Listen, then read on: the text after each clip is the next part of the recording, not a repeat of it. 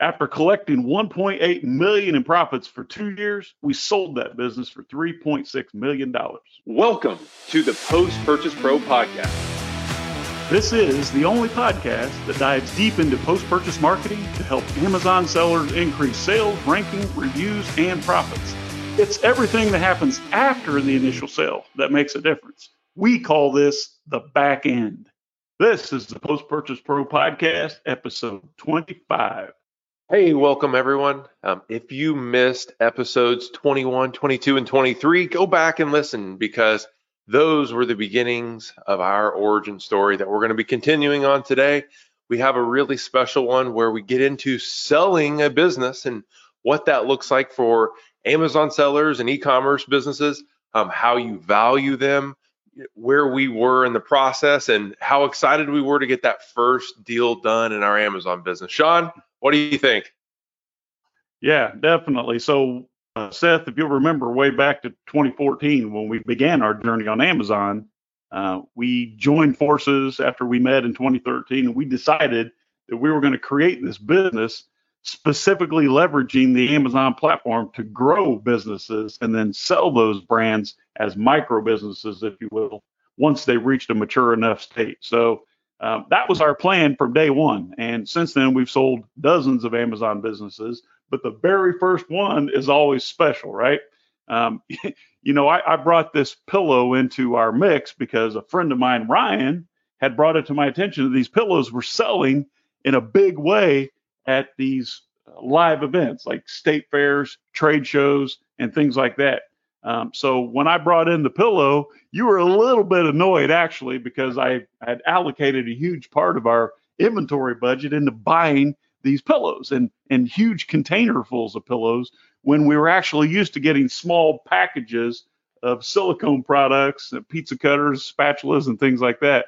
So when I told you we had to order 10 containers of pillows, I don't know if you remember or not, but you were like, I don't know about that. We don't really have the cash uh, to take care of that. And I remember saying, Seth, don't worry about it. We're going to sell the existing inventory and then use that cash to finance the ongoing containers. And it made you a little nervous because our cash, even though we had earmarked about a million dollars for inventory for growth, that was going to take up a huge percentage of that as we were growing. Do you remember? Yeah, definitely. So, guys, what this looked like was, if you're familiar with uh, with financing containers, normally a factory would say we want 30% down, 70% um, due when we're going to ship the product, right? So, what Sean was pushing us towards was placing an order for 10 containers of product. So we had to put down 30%, um, at least for the first few containers, and then as the as the bills come due, as the product's done, we would then pay off the 70% balance and then the inventory would ship. And, you know, when you are a new company, that's pretty stressful because you don't really know um, what is going to happen, you know, with all of this inventory. And uh, luckily for us, we we identified that this product that we're getting ready to walk you through this this uh, exit story um, was an opportunity. We knew exactly how to um, execute on Amazon.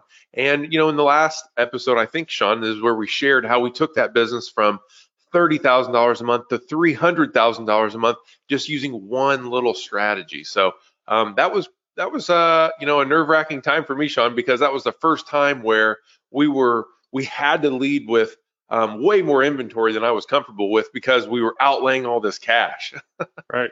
Yeah, and at the same time, our sales were not only supporting the growth and, and financing of that inventory set, but they're actually our sales and profits from that product were fueling the growth of our business as a whole when you look back. At the time, of course, we didn't realize that, but I remember you looking at me a few months later and saying, Man, I'm so thankful that you made me order those extra containers. Otherwise, we would have stocked out because that business just took off and went crazy, which happens to be the reason, Seth, why that was the very first Amazon brand that we were able to sell and pocket. You know, in fact, after collecting $1.8 million in profits for the first two years, we sold that business for $3.6 million because it also included the inventory. It was 3 million for the business, uh, the book of business, and then it was about 600,000 uh, worth of inventory. So $3.6 million was the offer. And and you know, Seth, we had multiple offers on that business. We sold it so many times, and the deals would not even make it to the to the close, let alone due diligence. So um, just it was good timing. It was a good business. It was very profitable and had a massive customer list. In fact, if I remember correctly, you were able to implement email marketing, and that business was the very first Amazon Yep. brand that we used email marketing on, right? And the results were phenomenal. Kind of walk us through that, if you will. Yeah, we touched on that a little bit before, but um, you're right, Sean. So we would include a, a sticker on each and every one of our pillows, and it had a phenomenal opt-in rate because our pillows that we were selling were adjustable, and it was really important as a consumer to be able to understand how to actually adjust this pillow so it works properly for you. So what we decided to do was include instructions, but not in the traditional manner our um, pillows were actually vacuum sealed and wrapped in plastic, so there was not really a good place to include instructions. So we included a sticker that said, "Hey, come to our website and view these important instructions." And at some point along the way, we got the idea, well, before they view the instructions, let's just capture their email. And so we started building this list, and more than 80% of our customers were coming to see this to see these instructions because they didn't understand how to use the product. So they would come, opt in, and then what we kind of soon realized was we had hundreds of people opting in every single day that we then could market to. And Sean, uh, this was after we had kind of learned the power of it. You know, we'd send an email and you know generate forty thousand dollars in a few hours because we had a, a huge list. And it's like when you have that power at your fingertips, um, you know that kind of changes the way that you view the business and that actually was one of the the bigger pieces when it come when it came down to negotiating the exit of that business was we like the fact that you guys have a review mechanism because you have control of your customers and you have a launch system because you have an email list that you can launch to remember that I do. And, you know, you just reminded me of, of a funny story. You know, the, the funny stories are all the true ones, right? So, um, if we remember when we produced this video, um, if you're listening to the podcast, go find us on YouTube or look us up on Facebook at uh, Post Purchase Pro, uh, facebook.com slash Post Purchase Pro. What I'm going to do, Seth, I'm going to dig up these images that I'm going to share with you. I'm going to show you the offer, the screenshot of the offer for the 3.6 million and change. And then if you'll remember back in, in 2015, uh, when we were growing that business, we had actually almost stocked out at one point because we had a we launched a Groupon deal with that that team that we uh, that we partnered with out in California on the West Coast, and then we almost stocked out of product. So I had to go find some product and and do what I call we bought some sideways. So I went out to L.A. and uh, was networking with with another actually one of our competitors to be honest with you. And remember, I went out there and purchased like like I think it was 150 200 thousand dollars worth of product Yep. and had to hire a team on site to open up the product, take off our competitor's name tag, and repackage it before we palletize them and ship them into Amazon. I'm going to post those those pictures. I'll put those still shots in the video when we actually produce this. It's funny, but um, I know you weren't there, Seth, but believe me, it was a nightmare. We spent about four or five days repackaging tens of thousands of pillows, but it was either that or refund all those orders we had uh, we had gotten from uh, uh, Groupon. It was Groupon or Living Social. Do you remember that story? Yeah, I definitely do. Uh, that was a crazy time. So we had we had even though we had uh, bought all those containers, they weren't showing up fast enough for the sales that we were taking. So Sean had to go out there and buy inventory and repackage it and put our um, our branding and our sticker on all of these pillows. Sean, um, before we get out of here today, I just want to touch on, you know, if you're if you're a, uh, an e-commerce seller, you're an Amazon seller, like um, let's walk them through like how those businesses are valued on net profit, what that normally looks like, and then how a deal normally gets done. Yeah, of course. So, um, in case you've missed it, you need to go back and watch the other three episodes: Origin Story Part One, Two, and Three. Um, it's kind of it's broken up by an introduction to uh, Ryan Moran in episode 24 in his amazing book. But in the next episode, we're going to talk more about specific coaching and kind of what led us to where we are today. But a good question, Seth. Um, and and this is the reason why we started. So an Amazon business, if it's reasonably profitable, you're making consistent sales, you have a minimum of 12 months uh, trailing revenue. Now, this is back then. The numbers are different now, but back then you were looking between three, three and a half times revenue. In that business, uh, we were pocketing um, net profit about 900,000 per year if we look at the trailing uh, 12 months, and that's where that valuation came, came from. So think about about three times uh, revenue. Now, before you get all excited about profit. that, yeah, yeah, sorry, three times profit. So yeah. before you get excited about that, you have to remember that that was five years ago.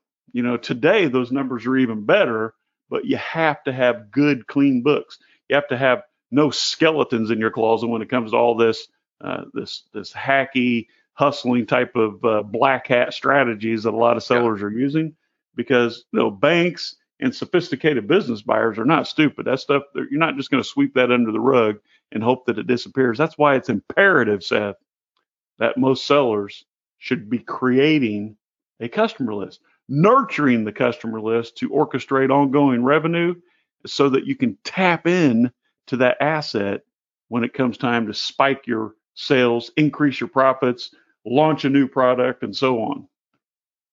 Yeah. So actually, Sean, remember you and I went through the top 10 things um, that you need to be doing to prepare your business to sell for maximum valuation in a previous episode, guys. To scroll back through, um, there's only a few episodes before this where we talk through 10 things if you're thinking about selling your business ever that you should be thinking about to ring the cash register for the most amount of money. And we've done it a bunch of times.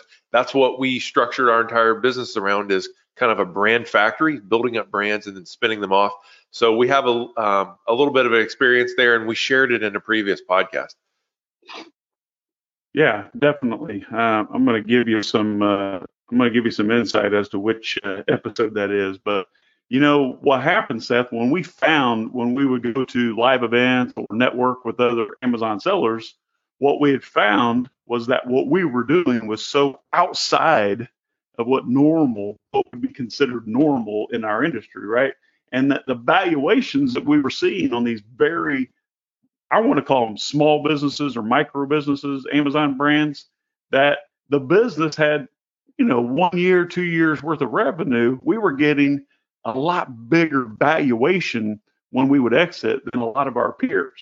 You know, in mm-hmm. fact, we had peers selling businesses for one, one and a half, two times um, trailing 12 months profits, uh, net profits, when in fact we were getting three, four, and five times in some cases.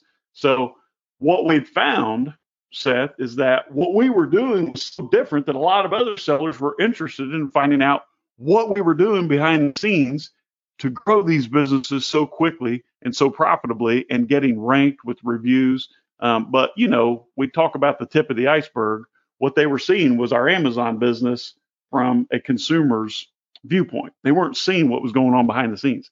No one could see the fact that we were growing and nurturing a, a, a customer list that we could profit from that we could use to launch other products. And we get into a lot of those strategies in this podcast. So if you're enjoying the content, make sure you go back and look at some of our previous episodes where we talk about specifically some of these strategies. But this is the what this was the segue, Seth, if you will, into creating our global coaching where we started coaching specifically Amazon sellers on using a lot of the strategies and proprietary tools that we developed to grow our business. Seth?